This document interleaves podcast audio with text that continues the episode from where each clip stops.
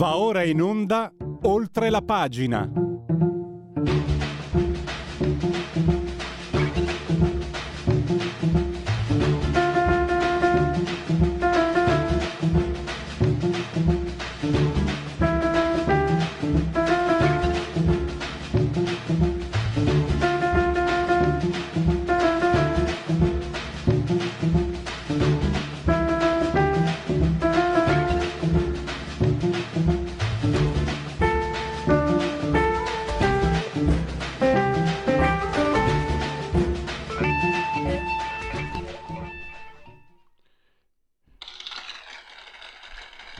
Applausi come sempre per questa splendida sigla, oltre la pagina di Radio Libertà. Velocemente, eh, il pagamento in POS e il PNR e eh, evasione fiscale, fake, fake, fake. Eh, lo ha dimostrato, lo ha esposto molto bene in un articolo di domenica Giuseppe Lituri. Oggi ritorna- è ritornato sull'argomento e eh, adesso, veramente a pochi istanti, a pochi istanti spiega eh, perché queste accuse, questi allarmismi sono infondate. Tra l'altro, Giuseppe Lituri è un galantuomo e non scrive nei suoi articoli, insomma, io non vado giù piatto. Oggi su tutti i giornali, Banca Italia boccia la manovra. E beh, certo, la, il pagamento mh, sotto i, 60 po- sotto i 60 euro in contanti e in termini di commissioni porta via soldini alle banche. Cosa volete che siano anche contente? Dai, su. Magari forse noi cittadini potremmo essere un po' più contenti, magari. Ma non so. Poi parleremo di, con Rosario Cerra eh, del CED, eh, presidente fondatore del CED, è stato svolto uno studio molto importante al quale hanno partecipato Descalzi dell'Eni, Lanzetta dell'Enel, Profumo di Leonardo, Rossetti, Fi, Open Fiber, Pietro Labriola di Team, eh, Pier Andrea Chevallard di Tinexa. In uh, questo si, è parlato di investimenti in uh, innovazione, nell'innovazione. Qual è il problema? Il problema è che mentre negli Stati Uniti un dollaro investito ha un ritorno di quasi 10 dollari, in, in Europa siamo, siamo, poco sopra la metà, eh, anzi siamo 5,29. L'Italia sta peggio ancora delle altre, 4,29. Questo è lo stato dell'arte. E poi uno lo leggi e uno lo cestini. Stiamo parlando di Matteo Fais in veste di critico letterario. Eh, non è un romanzo, anzi no, è un, articolo lungo che viene, che viene pubblicato, era stato pensate, eh, pubblicato sulle pagine del giornale nel 1978 da chi? Da Anthony Burgess. Ma voi vi rendete conto? Negli anni 70 eh, Anthony Burgess, l'autore di Arancia Orologeria, uno dei più grandi scrittori del Novecento, scriveva di un giornale italiano e neanche il primo. Infatti, poi andò al Corriere della Sera che lo pagò il triplo. Montanelli tolse saluto perché si incazzò di brutto. E chiedo scusa per la parola brutto. E, um, si chiama uh, questo uh, articolo lungo Il diavolo nella bottiglia ed è chiaramente il libro da leggere. Quello da cestinare, ve lo dico, dai, Concetta De Gregorio. Eh, uno stile immondo cito, eh, sto citando, eh, un'ultima cosa, speriamo anche sia l'ultima cosa che scrive perché francamente non se ne può più. Se le scrivono, se le leggono da loro, per fortuna ogni tanto eh, dall'altra parte ci svegliamo e gliele cantiamo, anzi le canta bene Matteo Fais che poi lo farà dopo le 11.35 qui ai nostri microfoni. Ai nostri microfoni Giuseppe Liturri, gli do il benvenuto, buongiorno, benvenuto e grazie naturalmente per essere qui con noi. Buongiorno Pellegrini, grazie a lei, buongiorno a tutti gli ascoltatori. Allora, eh, la fake news del pagamento in contanti che favorirebbe la, mm, l'evasione fiscale, che addirittura eh, sarebbe ostativo alla realizzazione del PNRR e poi anche la Corte dei Conti ha dato l'allarme, in realtà non è così, la Corte dei Conti diciamo segnalato la possibilità che vi siano delle incongruenze, grosso modo. Ho riassunto un po' quello che ha scritto domenica e oggi, le do la parola per spiegare tutto ai nostri ascoltatori. Grazie. Quello che sta accadendo dovrebbe preoccuparci tutti, tutti. a prescindere dal gradimento verso questo governo, a prescindere dal gradimento verso le azioni, le prime azioni che ha messo in atto. Perché? In sequenza, Corte dei Conti, Banca Italia, ma anche ieri sera l'ufficio parlamentare di bilancio, non se ne è parlato ancora perché i giornali non hanno fatto in tempo a recuperare quello che ha detto eh, la professoressa che lo presiede dopo le 20, hanno tutti criticato la decisione del governo di toccare due soglie, attenzione, cominciamo a distinguere, la soglia per il pagamento in contanti tra privati, perché noi sappiamo che ovviamente in contropartita di una banca è possibile movimentare soglie più alte, seppur affrontando diciamo, i rilievi dal punto di vista dell'antiriciclaggio, no? sono cose che tutti i cittadini dovrebbero conoscere. Quindi la soglia per i contanti dovrebbe andare a 5.000 euro. Invece c'è un'altra soglia che è quella per sanzionare gli esercenti che rifiutano il POS, ma anche qui non è che c'è il divieto di usare il POS sotto i 60 euro. Il POS lo si può usare sempre. Potrebbe accadere che il commerciante rifiuti la transazione, ma potrebbe rifiutarla anche per importi superiori ai 60 euro e scatta la sanzione pari a 30 euro per più il 4% del valore della transazione. Ora c'è un principio base fondamentale del diritto che ci dice che la sanzione deve essere proporzionata alla gravità dell'offesa. Allora, se io rifiutassi un'operazione da 100 euro, da 1000 euro, è una cosa. Se rifiutassi un'operazione col POS da 5 euro, sanzionare l'esercente con 30 euro è contrario proprio alle basi del diritto. Questa è la motivazione che ha portato il governo a fare questa proposta. Apriti cielo, qual è la motivazione portata da tutti questi tre soggetti, queste tre istituzioni? È quella che ridurre il contante abbatte l'evasione. Allora qualcuno gli chiede, ma mi portate delle prove? Corte dei conti, zero. Cioè è un'affermazione così, dogmatica, punto. Banca Italia invece fa un passo avanti, dice guardate che ci sono degli studi che ci dicono che ridurre, ridurre il contante ha portato all'abbattimento dell'evasione. E però non la raccontano tutta.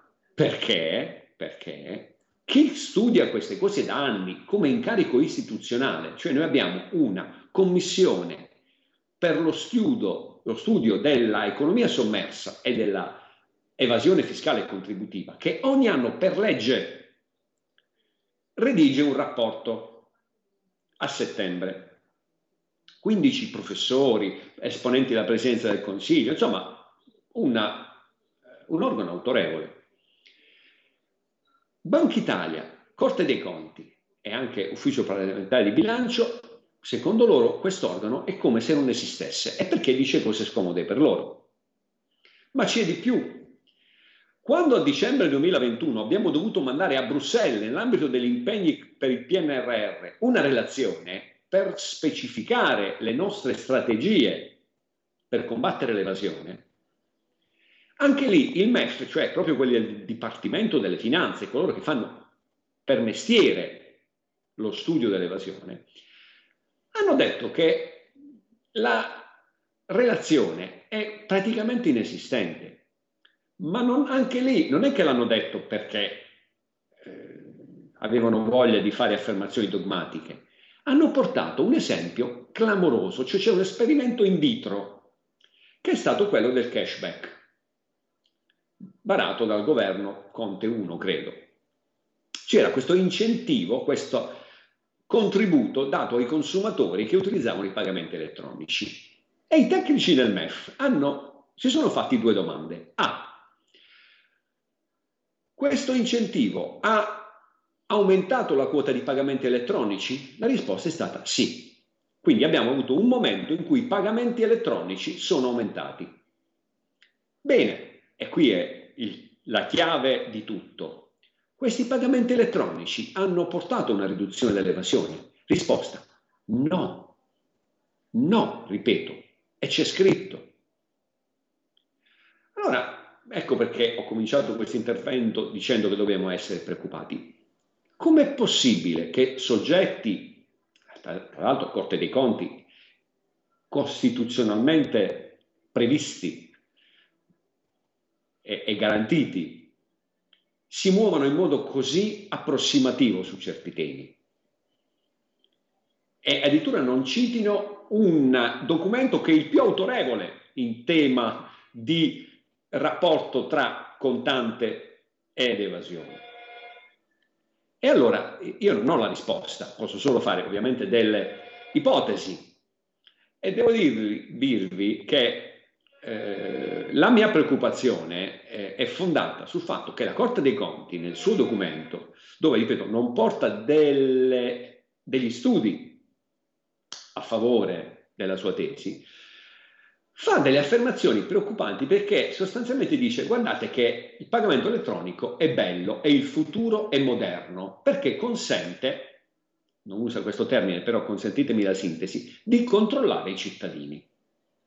Allora io invito tutti voi, tutti gli ascoltatori a riflettere sul fatto. La banconota è l'unico strumento di pagamento avente corso legale che ha efficacia liberatoria immediata tra le parti. Cosa significa? Che tutti gli altri sono strumenti che prevedono un intermediario bancario, elettronico, una piattaforma. E guardate che in Grecia e a Cipro è già successo, è bastato un clic per chiudere le banche e per toglierci la libertà di acquistare un bene pagando con una banconota e potendolo quindi ricevere immediatamente. Allora io questa è la riflessione che, che porto nel, nel dibattito. Eh, siccome, ripeto, quei soggetti che hanno parlato non parlano a caso e le, gli studi li conoscono, perché ovviamente quella relazione sull'evasione che ho citato solo io era scomoda, ma la conoscono, significa che per superare anche quelle obiezioni c'è un obiettivo importante, che è quello di digitalizzare, dematerializzare tutto e avere un totale controllo sui cittadini. Direi che possiamo eh, dire, fermare qui questa riflessione e, e mi rimetto ad altre sue domande. Sì, eh, mi sembra che qui siamo stati esaustivi, insomma, se si vuole evadere si scelgono altre strade. Sul tavolo ci sono due adesso, eh, diciamo, situazioni. Ce n'è una che ci porterebbe lontano, io ogni tanto ricordo agli ascoltatori che nella mia passata vita, pensi dottor Liturri, nella mia vita trascorsa, eh, ho iniziato lavorando in fabbrica, mi pagavano in carta moneta, mettevano i soldi, c'era, eh, ma era tutto in regola, non era in nero, c'era la, il foglio della busta paga compilato a mano con tutte le voci e poi c'erano le carte da 100, addirittura c'erano anche gli spicci in una, una normale busta, busta da, da, lettera. E questo fa però eh, ci si fa interrogare sul rapporto che noi abbiamo con, uh, con, i soldi, cioè con il nostro potere d'acquisto. Ma, ma, questo mi interessa sicuramente la sua opinione. Poi c'è un altro punto però. Eh, L'IRPEF ha uh, pubblicato uno studio, mm. è stato pubblicato uno studio dell'IRPEF, un'analisi sui, sui dati IRPEF, 5 milioni di italiani, secondo questo, per come è stato riportato dai giornali, personalmente non l'ho studiato, eh, non ho approfondito, ho solo letto i titoli francamente. 5 milioni di italiani si fanno carico di tutto il resto del paese, dello Stato italiano. Mm, a occhio, come esperienza di professionale, credo che ci sia un po' come dire, un po', sia un po' spinta questa analisi, però mm, sicuramente mm. la, le politiche fiscali italiane eh, sono da rivedere. Mi sembra che sul, sulla carta moneta, sui contanti, si sia sollevato un polverone che forse vuole anche un po' distrarre, perché evidentemente la distribuzione del, dell'esazione fiscale è fatta male, ma eh, avvantaggia qualcuno di cui non si vuole far nome, Una, diciamo dei, dei, settori privilegiati che, eh, ai quali va bene così. Buttiamo tutto sulle spalle del gelataio che non fa lo scontrino da, da 2 euro eh, che ormai invece mi sembra che li facciano tutti. E, e, così il fatto quotidiano, tanto per non fare nomi, può, i 5 Stelle possono prendersela con uh, esercenti e commercianti, tutti contenti. E questo è, io proprio l'ho messa lì, brutale, brutale. Prego, a lei eh, l'analisi. No, lei solleva il vero tema di discussione, e cioè cosa sta accadendo in Italia sull'evasione fiscale, e ce lo dice sempre la relazione che io ho citato. E ci dice che negli ultimi 5-6 anni in Italia sono state poste in atto delle efficacissime misure per ridurre l'evasione fiscale ed è stata ridotta soprattutto a partire dal 2017 in poi in modo che non ha precedenti nel passato, in misura che non ha precedenti nel passato. Quindi si sta facendo un grande lavoro da questo punto di vista, soprattutto sull'evasione IVA, che è quella che poi dovrebbe eh, annidarsi nel piccolo commercio, dovrebbe, perché con le misure che ci sono state, spesometro, fattura elettronica, scontrino elettronico, con quelle misure è stato prosciugato il chiamiamolo lo stagno dell'evasione. E quindi è su quella strada che bisogna proseguire. Quando in quel documento i tecnici del MEF, c'è la parte finale, delineano le strategie per ridurre l'evasione ancora nei prossimi anni, perché ricordo a tutti noi, a chi ci ascolta, che il vero impegno che abbiamo preso con l'Unione Europea è quello di ridurre la cosiddetta propensione all'evasione, cioè un numerino che misura la imposta teoricamente sfuggente alle casse statali. Su quello noi abbiamo preso un impegno puntuale entro il 2024. Allora, giustamente il governo si deve dotare di una strategia e se andassimo a leggere quella strategia che è molto articolata, la lotta al contante è veramente sul fondo della cassetta degli attrezzi. Questi sono dati, sono fatti, non sono valutazioni mie. E quindi Addirittura, il dato che poi evidenziavo oggi sulla verità, nel 2016 è stato il primo anno in cui il governo Renzi ha elevato a 3.000 euro il tetto sul, eh, appunto, sull'utilizzo del contante a suo tempo ridotto dal governo Monti. In conseguenza e in contemporaneamente a quell'aumento abbiamo avuto l'effetto paradossale di avere un miglioramento nei risultati di lotta all'evasione. Cioè 18-19 sono stati degli anni eccezionali da questo punto di vista. E aggiungo un altro aspetto un po' più tecnico che però è, è, è, dovrebbe essere utile. Banca Italia porta come prova a sostegno della efficacia ai fini dell'evasione, della riduzione del contanti, uno studio fatto nel 2020. 2020 tutti sappiamo che anno particolare è stato. E sostiene che in quell'anno è accaduto un fenomeno, c'è stato un aumento importante della quota di pagamenti eseguiti per via elettronica, quindi con carte e quindi per, con strumenti tracciabili. In quell'anno è vero che c'è stata un'ulteriore consistente riduzione dell'evasione IVA soprattutto. E allora dicono, guardate, abbiamo aumentato i pagamenti elettronici, abbiamo ridotto l'IVA, quindi funziona. Peccato poi che ci siano i tecnici del MEF che a settembre hanno detto guardate che non potete osservare quei pochi mesi del 2020 perché la riduzione dell'IVA è attribuibile a un cambio nel paniere di acquisto dei beni dei consumatori. È il cambio nel paniere che ha determinato, quindi da beni più soggetti a evasione a beni meno soggetti a evasione, che ha determinato quell'aumento della, eh, eh, diciamo, della, dell'adempimento e quindi quella diminuzione dell'evasione. Quindi anche qui, eh, sapete, nel, diciamo, sui quotidiani si deve andare in fretta, ci sono degli studi, poi uno se li va a guardare gli studi, legge con attenzione e scopre che addirittura non solo danno una visione parziale, ma addirittura ci sono studi ben più approfonditi, ripeto, da parte di chi fa di mestiere da anni questo lavoro, al MEF e nella commissione apposita, che smontano tutto, ma questo purtroppo sulla grande stampa non può passare, non c'è il tempo per spiegarlo. Certo. E passa invece il messaggio grande, evasione uguale contanti, ma anche qui è mal posto il problema, no? perché se qualcuno dicesse ma col contante si evade, sì, la risposta è sì. Ma ridurre il contante riduce l'evasione? La risposta è no, perché sono due cose completamente diverse. Cioè a livello in cui siamo, spostare da 1000 euro a 2000 euro, a 3000 euro, a 5000 euro le soglie, non cambia nulla, perché la compressione dell'evasione, quella che usa il contante, c'è già stata e non sono 1000 euro che la spostano. Dottor Lituri, devo chiudere perché purtroppo abbiamo esaurito lo spazio. Io la ringrazio per la sua consueta disponibilità e per la sua consueta chiarezza. Eh, c'è stato davvero di, di aiuto.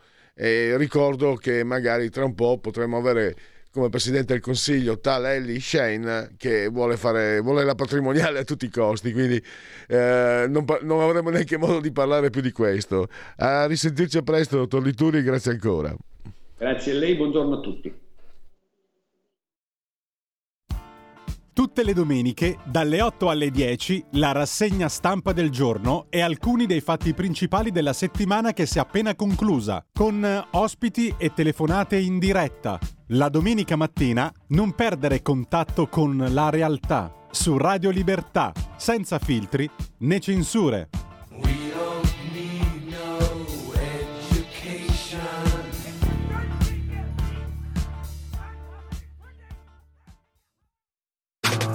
Stai ascoltando Radio Libertà. La tua voce libera, senza filtri né censura. La tua radio.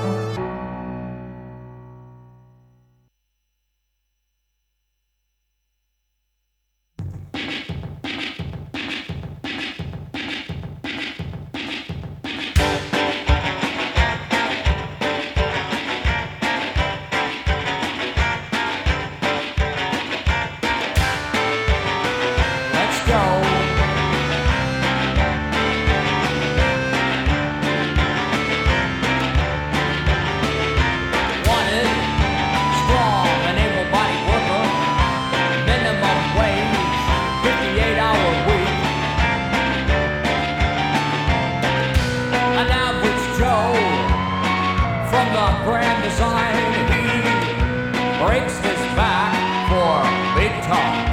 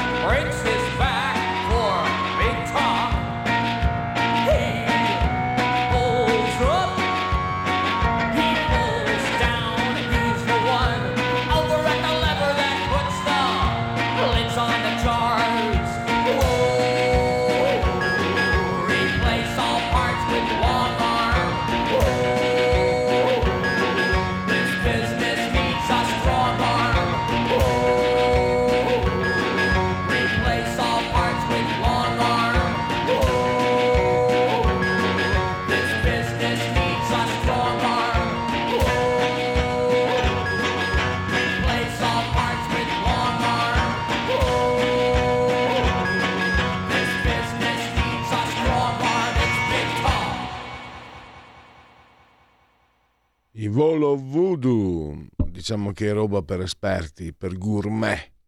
Chissà se ve la meritate. Allora, Radio Libertà, oltre la pagina, prima del prossimo ospite continuiamo a parlare di argomenti eh, molto pregnanti. Fatemi ricordare la petizione per la liberazione di Andrea Costantino. Lo sapete, che questa radio, il direttore Giulio Chienarca e il collega Antonino Danna hanno stabilito un, uh, un, contatto diretto con questo imprenditore che è ancora trattenuto dopo sei mesi di prigionia eh, nelle carceri degli Emirati Arabi Uniti e, e da 21 mesi, sei mesi li ha passati in carcere in condizioni che, che mm, raccapriccianti solo a pensarci, scrivi, telefona al Presidente del Consiglio al Ministro degli Esteri. Vi ricordo i recapiti, se volete scrivere un'email, eh, Giorgia Meloni, eh, presidente chiocciolapec.governo.it non serve avere la posta certificata per inviarla. Eh. Il centralino è 0667791 eppure il ministro degli affari esteri, onorevole eh, Tajani, eh, ci sono diversi indirizzi, ministero.affari esteri, chiocciolacert.esteri.it poi abbiamo il gabinetto dell'onorevole Tajani, gabinetto.ministro, chiocciolacert.esteri.it, segreteria particolare, segreteria.ministro, chiocciolacert.esteri.it, segreteria generale, segreteria.generale, chiocciolacert.esteri.it e il centralino è 0636911. Eh, quindi eh, ben arrestato, pensate, nel marzo 2021 dopo un tweet sbagliato di Luigi Di Maio. Eh, si rifaceva erroneamente a delle informazioni infondate, eh, attaccò pesantemente il, gli Emirati Arabi e questi prima hanno, eh, hanno, hanno fatto di tutto, cioè, mm, sono, hanno impedito eh, i voli di Stato nei loro paesi e poi tra le altre cose come ritorsione c'è anche questa di una, un imprenditore in carcere, mentre un bibitaro che ha combinato guai e pasticci lo vogliono mandare nel Golfo Persico a trattare eh, il costo di gas e petrolio fantastico, paese italiano, è un sistema incredibile. Che sistema è, Presidente Cerra, Presidente del CED, Centro di Economia Digitale eh, all'Università La Sapienza di Roma? Abbiamo il Presidente Cerra in contatto telefonico, lo saluto e lo ringrazio, benvenuto salve, innanzitutto. Salve, salve, buongiorno. buongiorno. Allora, c'è questo importante eh, studio che avete, che avete svolto mh, mm, e tra gli altri hanno partecipato a questo studio personalità del calibro di Claudio Descalzi, amministratore delegato Eni, Nicola Lanzetti, Enel, eh, Profumo di Leonardo, Mario Rossetti Open Fiber, Pietro Labrio La Team, Pierandrea Chevallard Tinexta, direi super esperti, super addetti ai lavori. E parto da questo, da questo punto, eh, dottor Cerra. E il risultato, quello proprio significativo, è questo, che negli Stati Uniti un dollaro investito in ricerca e innovazione porta un, uh, un ritorno pari quasi a 10 volte tanto, 9,60, in Europa siamo alla metà, 5,29 e l'Italia come sempre è ancora indietro. Me la fa dire un, nel vernacolo delle mie parti, l'Italia è in drio come la coda del mus, è indietro come la coda dell'asino. Però io ho fatto la battuta, ma la situazione invece va, va assolutamente presa molto molto sul serio perché credo che qui si giochi la partita del futuro mm, per quanto riguarda il sistema economico ma anche sociale europeo e italiano mi sembra. A lei la parola dottor Cerra. Sì, i dati non sono affatto confortanti ma questo avviene solo per chi li guarda i dati eh, perché spesso si fanno commenti senza neanche guardarli e purtroppo se si guardano i dati l'Italia è l'unico paese che dal 2008 non c'è ripreso, cioè noi siamo ancora sotto quella, quella soglia di economia in cui eravamo nel 2008. Gli Stati Uniti sono, hanno aumentato quasi del 25% la propria capacità produttiva. E siamo ultimi, ovviamente siamo ultimi perché in, questi, in, questi, anni non abbiamo, non abbiamo, investito in quello che invece noi ehm, proponiamo di fare, che è sostanzialmente innovazione, ricerca e sviluppo. Perché è importante? Perché la grande, la grande crescita dei paesi, dei sistemi, de, delle nazioni, de, degli aggregati di nazioni come l'Europa, avviene su una competizione che ormai è binaria, ci sono due cose su cui stiamo facendo una grande competizione. La trasformazione digitale, prima di tutto, e poi anche la trasformazione economica, ehm, la trasformazione legata al, a, al, al verde e quindi a tutto ciò che è energia pulita. Eh, in questi due scenari mh, abbiamo visto che l'Italia mh, è rispetto agli altri paesi molto indietro, eh, però bisogna sempre pensare che un euro investito che ritorna 4 euro eh, e eh, 29 è meno di quanto succede in Francia che è 4,89 è molto meno di quanto succede in Germania che è 6,8 eh, però è un dato straordinario se lo facessimo, se solo lo facessimo, cioè avremmo una capacità di avere eh, in, una messa in moto di economia molto, molto forte.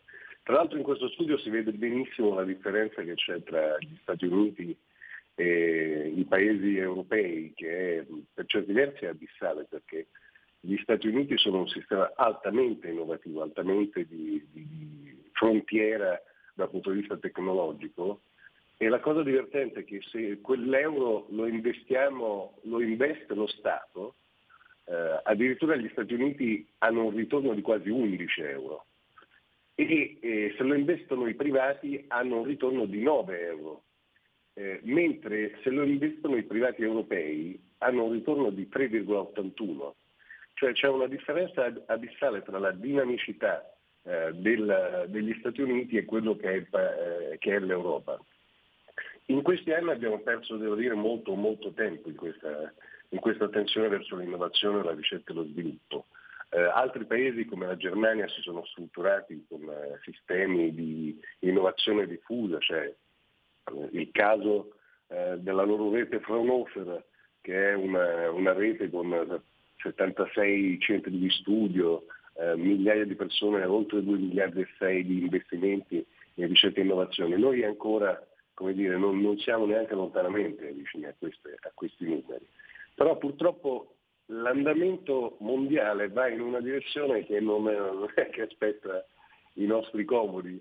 Eh, lo studio che abbiamo fatto riporta anche i dati dell'Ocse che fa una stima inerziale, cioè se non succede niente, da qui al 2050 quello che erano i primi due paesi, primi due, le prime due aree, quindi Stati Uniti e, e, ed, ed, euro, l'area euro, perdono, perdono decisamente la, la supremazia e, e, la perdono a favore della Cina che va oltre al 25% del, del PIL globale, quindi diciamo che un euro su quattro eh, viene, viene, verrà realizzato nel 2050 sempre se non facciamo niente dalla Cina e cresce in maniera molto, molto, molto pesante eh, l'India eh, che supera, supera l'area, l'area, euro che è l'unica che ha un, un calo fortissimo passando dal 17,2 del 2010 al 10% del 2050.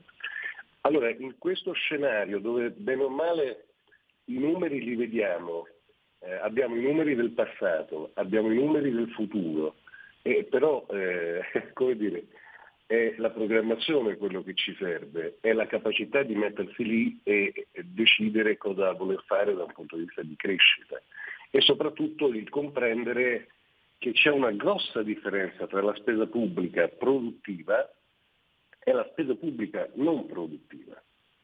Noi dobbiamo iniziare a puntare molto sulla spesa pubblica produttiva perché il Paese non può essere tenuto a lungo solo con la spesa pubblica improduttiva, solo con sussidi e solo con, eh, con aiuti. Cioè bisogna anche rimettere in moto la produzione, bisogna anche rimettere in moto i sistemi che vanno eh, ad alimentare la, la crescita del Paese. E da questo punto di vista noi abbiamo fatto una serie di proposte, ovviamente legate tutte al, a come ci dovremmo comportare sul piano dell'innovazione, che eh, dalla formazione alla costruzione di una rete tipo Fraunhofer, al rafforzamento delle filiere italiane, eh, alla crescita delle piccole e medie imprese, che è un problema enorme, che, perché la piccola e media impresa in Italia è una, è una cosa straordinaria, eh, ma contemporaneamente ha dei limiti straordinari, perché non, non ha la potenza tale da reggere un confronto internazionale così acceso da un punto di vista tecnologico. E quindi bisogna in qualche modo fare, fare squadra, bisogna creare delle filiere, bisogna creare delle, delle realtà che siano in grado poi, poi, di collaborare e collaborare anche con i centri studi. Eh, diciamo che l'obiettivo sostanzialmente è quello di portare al governo, e lo porteremo nei prossimi giorni, questo, questo studio facendo capire che ricerca, innovazione e sovranità tecnologica sono le tre dinamiche che devono essere prese in massima considerazione per quanto riguarda le policy industriali. Sovranità tecnologica non vuol dire che dobbiamo essere i leader in tutte le tecnologie, ma dobbiamo diventare importanti sulle tecnologie di frontiera, cioè dobbiamo puntare su quelle cose che hanno un maggiore margine di crescita e hanno una maggiore strategicità nel, nei, prossimi, nei prossimi anni e su questo bisognerebbe iniziare a investire cercando, ripeto, di spostare il più possibile la spesa da improduttiva a produttiva. Mi faccio fare una domanda, dottor Cerra, eh, ricordando questo studio si intitola Crescere insieme ed è eh, uno studio econometrico, quindi che si avvale di parametri no, innovativi, appunto, restiamo in tema. Quanto è eh, in realtà strutturale? Perché ormai noi ci, ci sentiamo da alcuni anni e tutti gli, i vostri studi portano sempre a conclusioni che vanno nella stessa eh, direzione. Mi domando, eh, è una battaglia, una causa persa in un paese corporativo come l'Italia? Attenzione, io ritengo che non sempre necessariamente il corporativismo sia eh, sbagliato. Io credo che in un paese dove la realtà artigianale come c'è in Italia è di valore assoluto, di qualità assoluta e assolutamente io non è che sono nazionalista, non me ne importa nulla, constato quello che vedo, constato quello che vedo. Eh, il corporativismo è servito anche un po' a difendere eh, l'autonomia, la, la, qualità di alcuni settori, però chiaramente ha impedito No? Uh, i, distretti, I, distretti, industriali nel Veneto non hanno funzionato, per esempio, sono stati sbagliati. E, ecco, allora mi domando, c'è il rischio che eh, in Italia si assista a questo? Alcuni settori vanno per conto loro, diverranno di assoluta eccellenza, siamo comunque, per quanto sia un globalismo, una globalizzazione di ritorno, siamo comunque in un mondo che resta comunque globale e quindi se non faccio soldi in Italia li faccio in Germania, li faccio in Giappone, li faccio in Cina e vado avanti eh, da me perché mi sembra sia un po' questa anche la, la storia, no? Sì, lei, è, lei non so, e chiudo, eh, non so se conosce una leggenda che io ho conosciuto venendo qui a, ad abitare a Milano, si narra che i capannoni eh, in Brianza eh, i proprietari si spiassero l'uno con l'altro e smettevano solo dopo che aveva smesso quell'altro, quindi stavano lì a lavorare fino alle 9 di sera, alle 10 di sera. Questo, questo siamo noi, insomma, per come siamo anche un po' fatti per certi aspetti. Eh. Sarà sbagliato, ma è anche così. Prego. No, no, no, ma lei ha ragione. Eh, io vedo sostanzialmente due, due, due tematiche su questa, su questa, cosa che sta ponendo lei. Una è, è purtroppo l'assenza di un dinamismo. E, mm, ci siamo seduti nel corso del tempo e non abbiamo investito sulla cosa che ci avrebbe fatto più muovere, che sono le scuole. Eh, c'è gran parte della popolazione italiana che è molto, molto, molto sotto le soglie di accettabilità di, di, di, di scolarizzazione. E, e, e, l'altra questione è che facciamo veramente fatica a fare sistema, a collaborare, è quello che stava dicendo lei. No? Cioè, io vedo l'altro come un, un competitor, mentre eh, chi come me si occupa di strategia, la prima cosa che spiega è che l'altro è un competitor se decidi tu che è un competitor.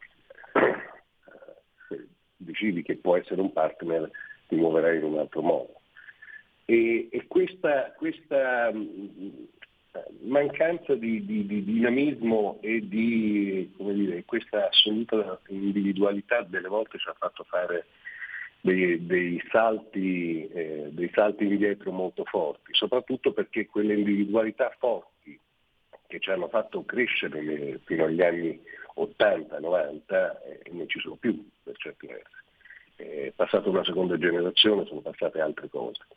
E, tanto è vero che quando noi scriviamo Crescere insieme, il titolo ovviamente è stato molto ragionato, e quando parliamo di insieme teniamo conto che i soci del CED sono Enel, Eni, Leonardo, OpenFive, Team, Team Extra, insomma sono le grandi realtà italiane che dicono ragazzi noi investiamo miliardi, miliardi in ricerca e sviluppo perché queste grandi realtà investono miliardi in ricerca e sviluppo, forse dobbiamo dire, crescere insieme perché la sfida della, della, della, tecnologia è una sfida che non si vince da soli, è una sfida che si vince in collaborazione con gli altri, con gli istituti di ricerca, con, con, ascoltando, ascoltando, le altre idee e cercando di capire dove, dove va il mondo.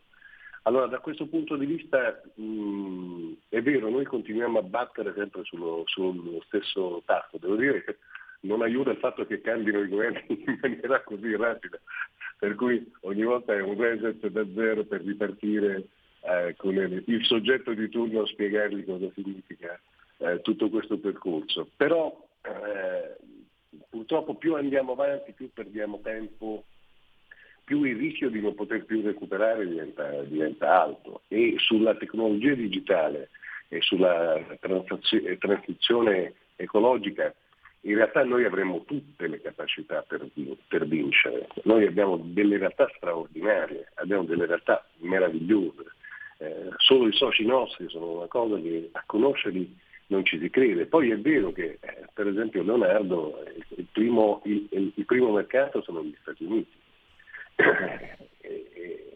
anche per le altre grandi realtà è molto forte la componente di internazionalizzazione, grazie a Dio però c'è bisogno di far crescere il paese, c'è bisogno di rimettere in moto il paese e c'è bisogno di lanciare una sfida che sia vinta anche dalle persone, non solo dalle istituzioni. Cioè qui dobbiamo far capire che le prospettive non sono rose se non ci rimbocchiamo un po' tutte le mani e soprattutto se non ce le rimbocchiamo avendo pensato a quello che vogliamo fare perché rimboccarsi le mani per fare tanta agitazione non serve a nulla, cioè, dobbiamo avere chiaro dove, dove, vogliamo esercitare l'attività quando ci siamo rimboccati le mani e però poi farlo. Ed è questo, dire, questo è, il nostro, è il nostro auspicio, il nostro mestiere, il nostro lavoro, quello che stiamo cercando di passare ai gruppi dirigenti di questo Paese.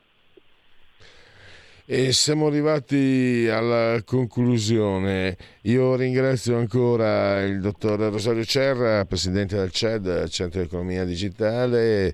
E grazie ancora e naturalmente ci sentiremo presto nuovamente per aggiornare questo tema che è eh, decisamente strategico, mi sembra, a dir poco strategico. E grazie ancora, a risentirci, a presto. Grazie a voi, grazie. Segui la Lega è una trasmissione realizzata in convenzione con La Lega per Salvini Premier. Segui la Lega prima che la Lega seguisca te alla Pellegrina o segua te alla Marciana.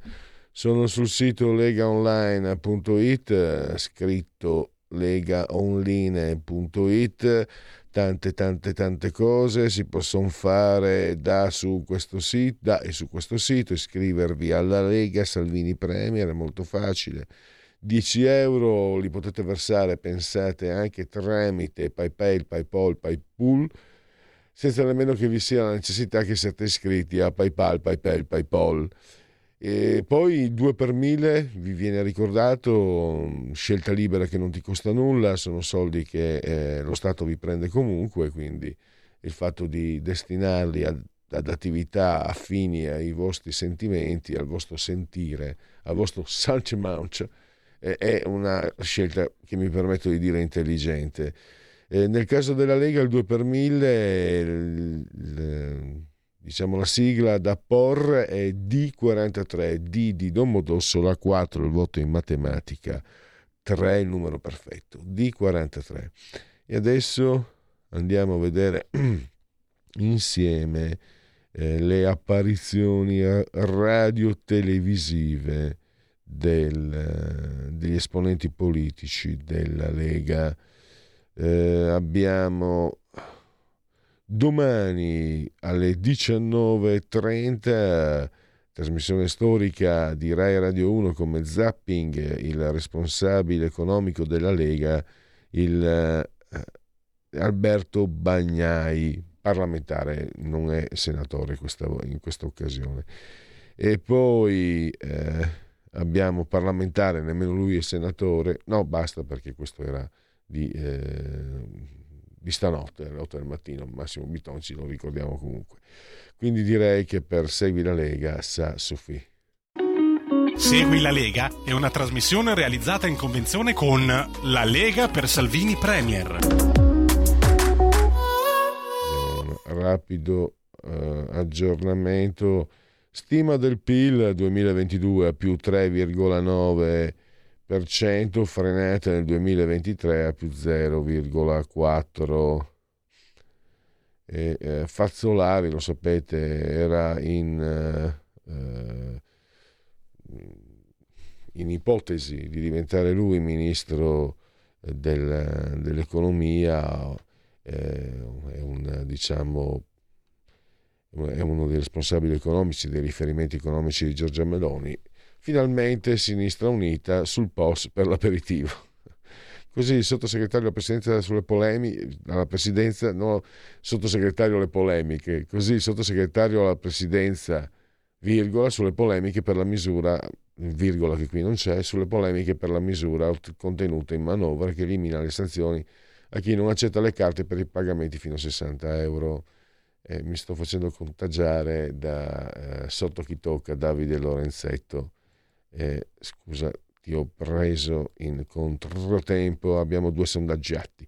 Allora, la manovra del governo Meloni, realizzato il sondaggio da Euromedia Research, Euromedia Research o Euromedia la latina, committente osservatorio politico eh, abbiamo se oggi ci fossero le elezioni lei chi voterebbe 28,1 Fratelli d'Italia PD 17,4 5 Stelle 16,6 Lega 9,8 Calenda 8,4 Forza Italia 7,3 eh, vediamo un po' la manovra secondo lei chi o cosa favorisce?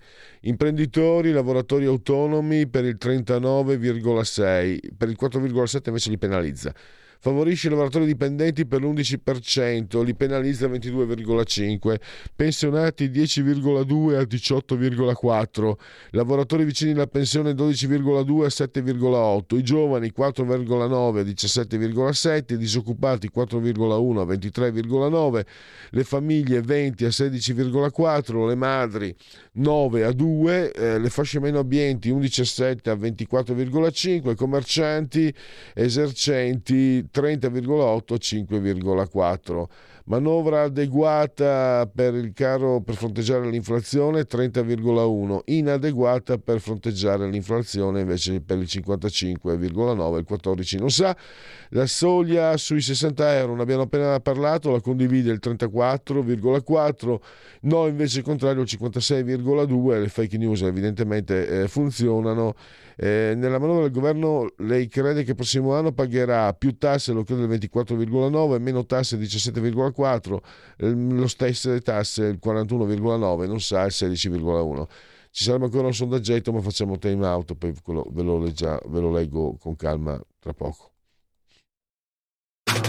Stai ascoltando Radio Libertà. La tua voce libera, senza filtri né censura. La tua radio.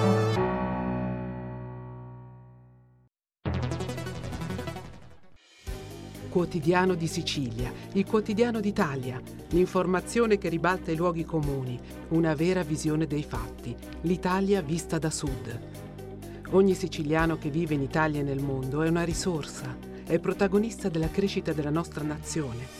Dai forza alla crescita della nostra isola, abbonandoti al QDS digitale più archivio a soli 99 euro annui. Quotidiano di Sicilia, il quotidiano d'Italia, una scelta di valore. Stai ascoltando Radio Libertà, la tua voce libera, senza filtri né censure, la tua radio.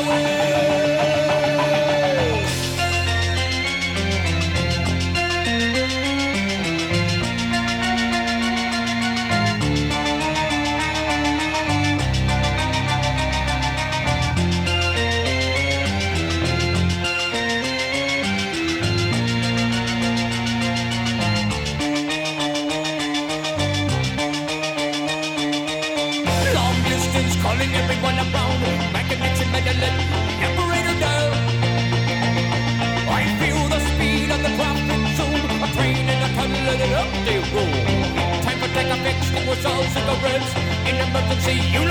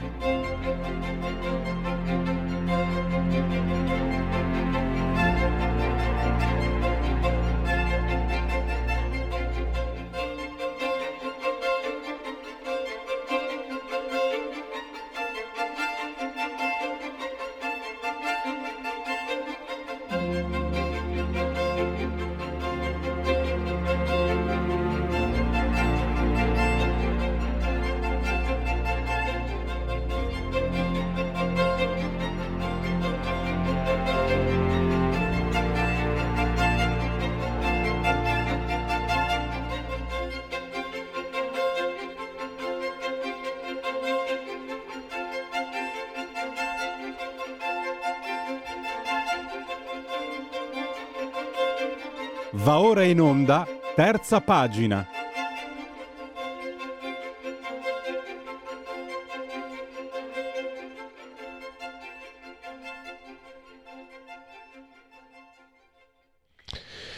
Consigli di lettura, uno lo leggi, l'altro lo butti. Ne parliamo con uh, Matteo Fais, uh, il detonatore. Lo abbiamo in linea, bentornato ai nostri microfoni eh, Matteo. Buongiorno a tutti. Nella veste di critico letterario, Matteo ormai da qualche tempo tiene anche eh, una rubrica fissa un'altra, per un'altra mittente, demolisce in tre minuti, un, un libro in tre minuti. Pensa a quanto ci hanno messo a scriverlo. Allora, partiamo. I due libri sono ed è facile indovinare quale lo devi leggere, quale, quale lo devi buttare. Eh, il diavolo nella bottiglia di Anthony Borges è eh, invece un'ultima cosa di Concetta, Concetta De Gregorio. E partiamo da quello che ha scritto Anthony Borges, perché mi interessa anche la tua analisi, eh, Matteo perché è un articolo scritto mm, nell'81, quindi 41 anni fa, sulle pagine del giornale, pensate un po', eh, poi se ne andò, tu hai scritto per il triplo al Corriere della Sera, Montanelli gli tolse il saluto, eh, però questo articolo analizza il rapporto tra l'alcol e la letteratura. E tu eh, scrivi eh, che Barghes eh, considera la razionalizzazione che considera il bere come piede di porco per forzare la facoltà creatrice. E qui mi sembra molto intrigante perché di solito no, mm, si passa il messaggio, ma guardate che non serve, cioè, anzi se, se, hai la creatività, mh, alcolici stupefacenti non, eh, non, aiutano, non servono a nulla. Invece Barghes ha il coraggio di, di entrare, parla quasi di un Jekyll e Hyde, l'alcol che eh, sprigionerebbe addirittura il vero io come un diavolo dalla bottiglia. Questo è molto interessante. Come Barghes inglese hanno un rapporto diverso con l'alcol, gli anglosassoni anche eh, per una questione proprio di, di, di, di tradizione culinaria.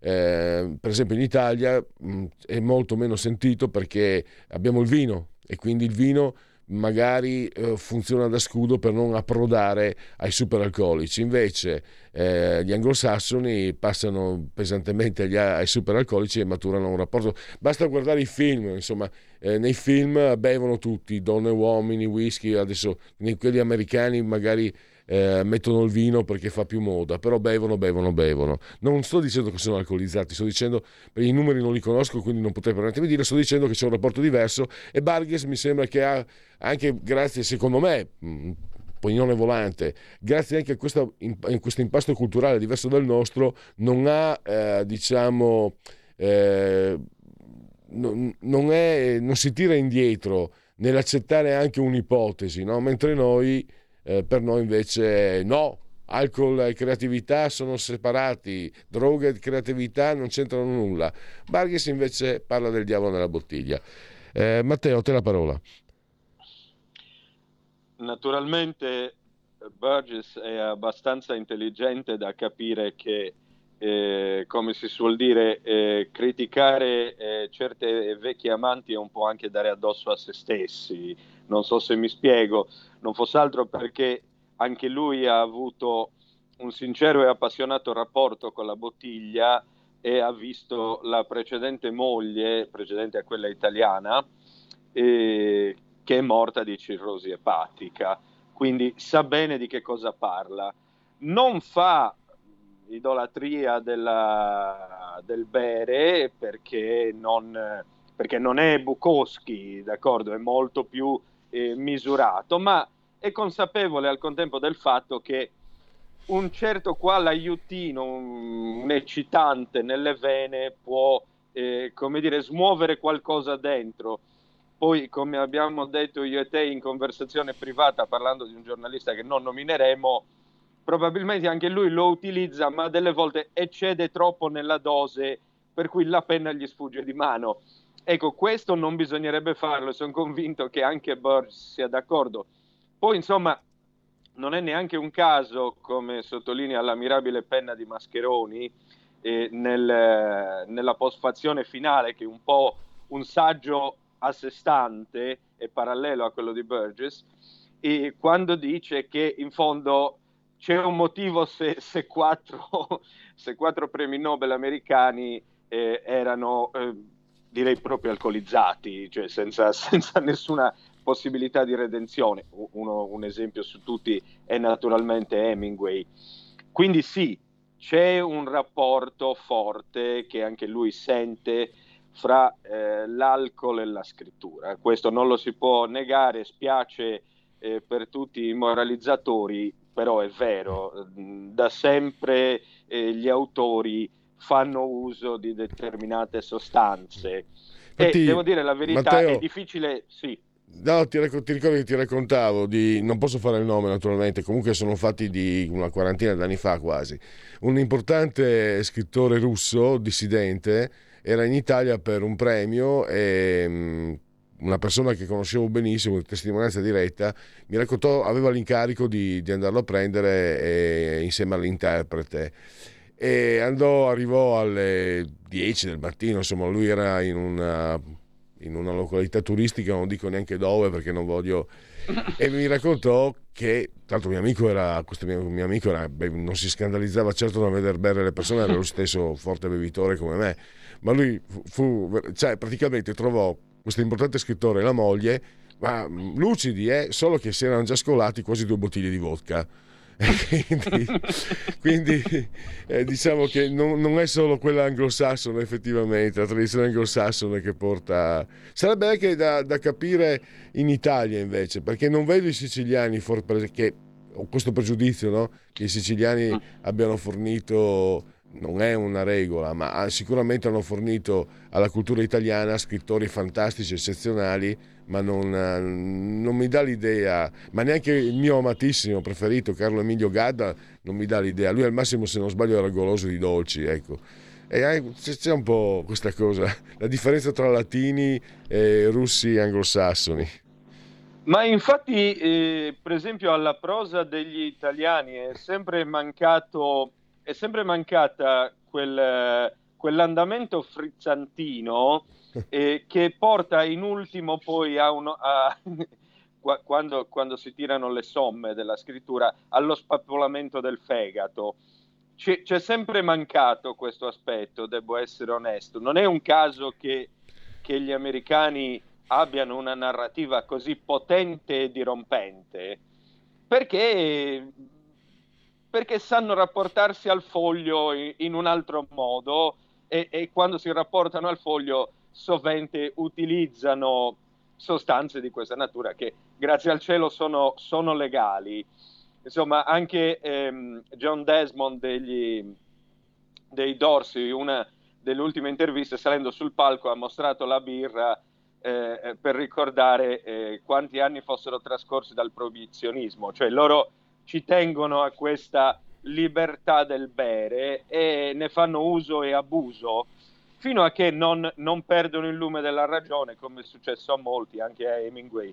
Però è indubitabile che per un certo arco di tempo l'alcol abbia costituito un coadiuvante alla, alla loro scrittura e fuori di dubbio l'ha resa grandissima. Matteo, dopo aver letto questo articolo, hai stappato una bottiglia o non ci hai fatto caso? Eh, io non ho, mai, non ho mai avuto bisogno di, come dire, essere stimolato da, da fonti esterne. Diciamo che autonomamente mi muovo già con leggiadria fra le bottiglie. Assolutamente. E, però secondo me una bottiglia l'hai stappata se non altro per dimenticare dopo aver letto un'ultima cosa.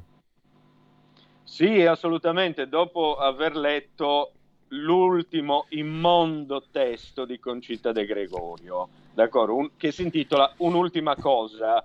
Io spero che queste parole siano profetiche, cioè nel senso che non vada avanti nella sua attività di scrittrice perché è veramente impresentabile eh, da, ogni sua creazione.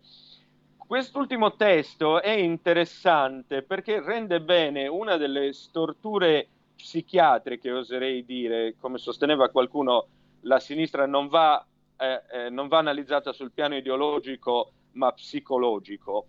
E, mh, rende bene, dicevo, una delle storture eh, psichiatriche della sinistra perché è un testo dedicato al femminile e ha tutta una serie di voci che ad avviso di, dei super concita eh, sarebbero da, da, riscoprire, non avrebbero eh, o sarebbero state dimenticate dalla storia o comunque non gli si sarebbe data giusta, il giusto peso, la giusta voce.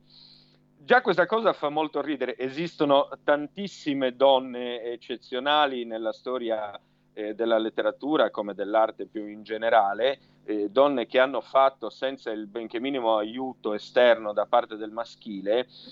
Ciò non di meno, eh, eh la cosa che fa sorridere di Concita è il fatto che eh, lei, come dire, sotto traccia tenda a voler essere annoverata fra queste, senza capire che la condivisione di un genere non è certamente la garanzia ultima di, di essere geniali come altre donne lo sono state. Ogni buon conto, l'altro aspetto che non solo fa sorridere, ma direi fa sbellicare, è il fatto che eh, Concita eh, mi, mi, voglia far passare come donne a cui è stata tolta o a cui non è stata data voce personaggi del calibro di Amelia Rosselli, che per chi non lo sapesse è una delle più grandi poetesse italiane.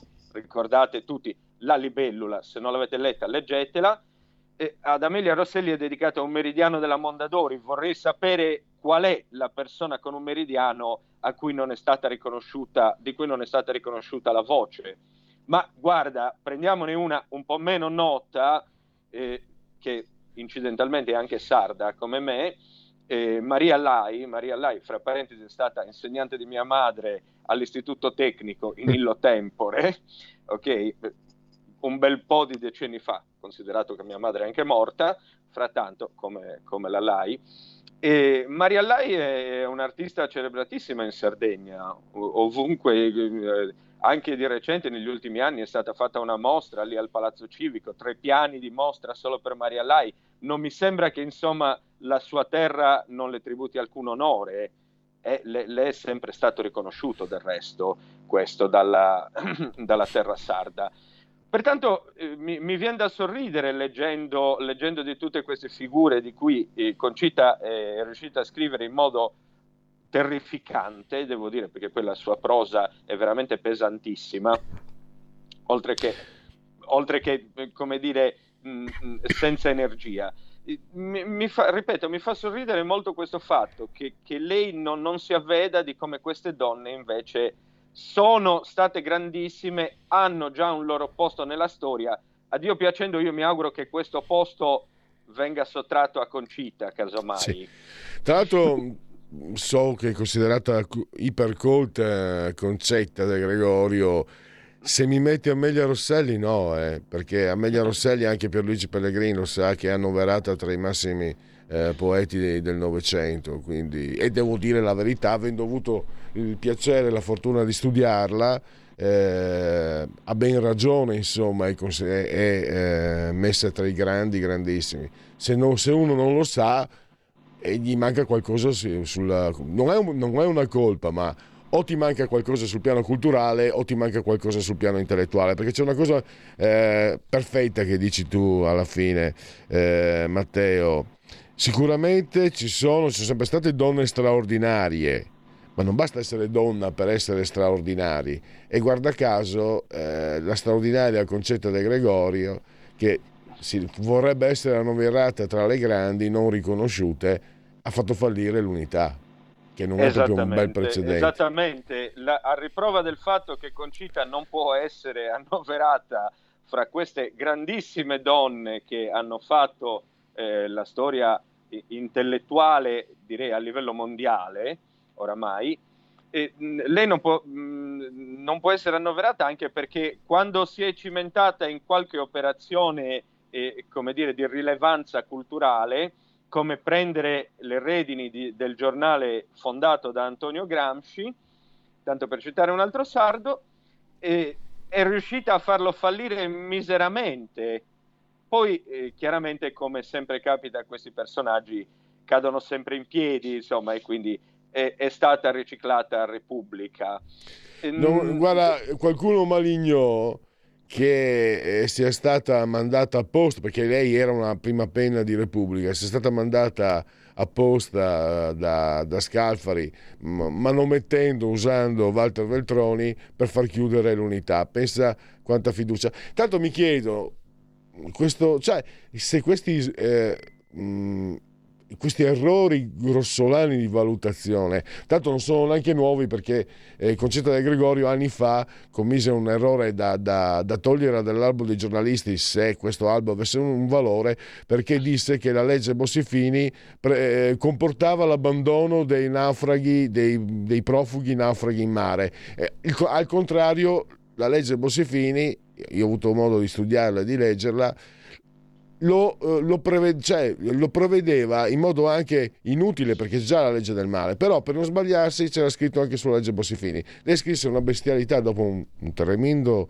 una, una, un bruttissimo episodio di morti, però le scrisse questa bestialità, ma siccome è concetta di Gregorio non le è concesso tutto. Però comunque vedo queste apparizioni televisive con certi personaggi, quello che io chiamo il bambino scemo, il fatto queste foto con le tette di fuori, no? non è molto intellettuale. L'ha presa per il culo anche uno della sua parrocchia come Stefano Disegni l'hanno, l'hanno, perculata alla grande, perché è ancora una bellissima donna, 58 anni, una donna meravigliosa, bellissima, però visto che vuoi fare l'intellettuale, poi fare le, fette, le foto con le tette di fuori, c'è qualcosa che non mi torna. Oddio, poi le tette di fuori, vediamo che a sinistra la moglie di Sumaoro ha mostrato anche, ho letto che ha mostrato anche il pelo, e, e questa è una citazione di Lucio Dalla, quindi non sono volgare.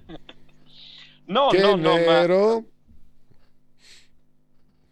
Prego, ecco, prego, la scusa famosa pubblicità, la famosa pubblicità con cui Concita cercò di rilanciare eh, l'unità, cioè eh, mostrando un culo di donna fondamentalmente. Qualcuno disse che era Quindi, il suo. Non, non, credo sia il suo, obiettivamente eh, le riconosco maggiori doti come giornalista che per il lato B.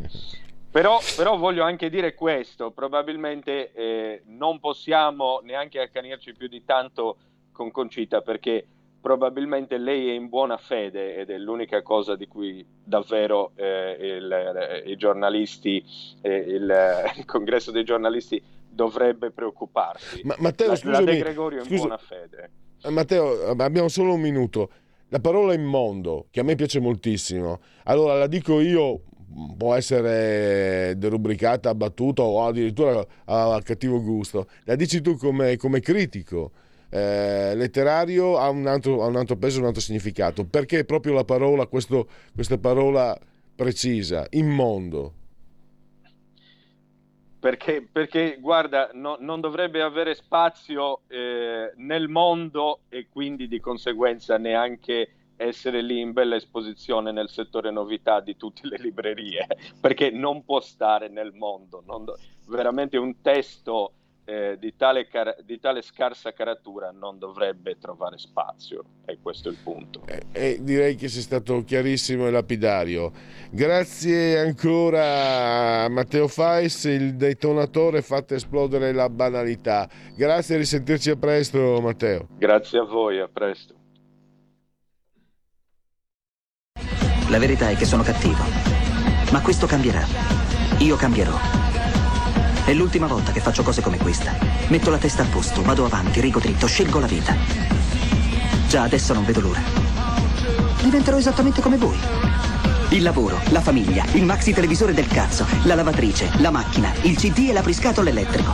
Buona salute, colesterolo basso, polizza vita, mutuo, prima casa, moda casual, valigie, salottoli tre pezzi, fai da te, telequiz, schifezze nella pancia, figli, a spasso nel parco, orario d'ufficio, bravo a golf, l'auto lavata, tanti maglioni, Natale in famiglia, pensione privata, esenzione fiscale, tirando avanti, lontano dai guai, in attesa del giorno in cui morirai.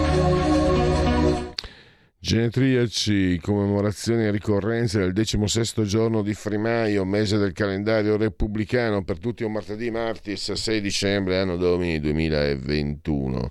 L'incendio della ThyssenKrupp nel 2007, morti sette operai. E oggi è la festa di San Nicola, quindi San Nicola di Bari. Un, uh, un augurio uh, a tutti i baresi. E il genetriaco, un po', questo è un po' pesante, è Stalin. Joseph Dushgavi Dukashvili, mamma mia. Lo scrittore e l'ingegnere dell'animo umano, ha detto. Ira Gershwin, e allora metti, so che tu ami moltissimo i Gershwin, eh, Aira anzi addirittura, quindi alla fine se, se riesco 30 secondi, eh, perché... Eh, Federico Dottor Borsari, assiso solamente sotto il comando di regia tecnica, è un appassionato di musica e so che ama molto Gershwin. O sbaglio? No, perfetto. Confermo. E questa è Radio Libertà, eh, questa è oltre la pagina, insieme al Dottor Borsari siamo sospesi a 120 metri sopra il livello del mare, con temperature che raccontano di 24 gradi centigradi sopra lo zero interni, sono 7 esterni, 93% umidità, 1016.4 la, in millibar la pressione, l'abbraccio che rivolgo come sempre forte forte forte forte a signora Carmela Clotilde e Angela, loro ci guardano e ci ascoltano, ci vedono dal uh, televisore al canale 252, questo perché Radio Libertà è una radiovisione, chi segue una Radio Libertà a Campolto Cent'anni, meditate gente, meditate, potete continuare a farvi culare assolutamente dall'algido suono digitale della Radio DAB oppure ascoltarci ovunque voi siate grazie alle applicazioni adesso Android con uh, smartphone, iPhone eccetera eccetera eccetera, Alex accendi Radio Libertà, passaparola, ve ne saremo riconoscenti, poi siamo su YouTube, siamo su uh, Twitch, il nuovo social, siamo... Eh, cosa manca? Eh, la pagina Facebook e anche l'ottimo abbondante sito radiolibertà.net e lì potete vedere anche sulla prima pagina il richiamo per eh, la petizione per liberare l'imprenditore Costantino ancora da, da, da 21 mesi negli Emirati Arabi. Eh, allora, continuo con i genetriaci. Dave Brubeck, Jazz, Guy Tiss, il profeta del fuorigioco nel calcio, Nicola Arigliano, il digestivo Antonetto, Romano Bracalini, un nome a noi molto caro, bellissima biografia, utilissima biografia di Carlo Cattaneo, Franco Carraro, eh, presidente del Milan, sindaco di Roma e tante altre cose ancora, Pia Luisa Bianco, la seconda donna eh, a diventare direttore di un giornale, l'Indipendente. La prima era stata niente poco di meno che Matilde Serao. Eh, poi abbiamo Tom Hulse, il protagonista Mozart, nomination 0 Oscar, Dwight Stones, lo stile Fosbury, primo uomo a saltare oltre i 2,30 m e infine monociglio e troppi denti in bocca, disse di lui lo zio Gianni, stiamo parlando di Andrea Agnelli. E siamo alla fine, vediamo, mancava un, un, un, Sondax veloce, Pellegrini, muoviti, dai. Allora, eh, sondaggio BD Media, Milano Today. Eh, sulla, sulla, Lombardia, se oggi si votasse Fratelli d'Italia in Lombardia 31, PD 17, Calenda 11, Lega 11, 5 Stelle 9, Forza Italia 6 e 9 e vediamo chi sono eh, 47,6 Attilio Fontana, Pier Francesco Maiorino 29, Letizia Moratti 15 un candidato a vostra scelta del 5,9 dei 5 Stelle. Sto, basta, mi fermo. Grazie ancora Federico, grazie a voi. C'è Sara Garino con Alto Mare, quindi buon proseguimento. Miau.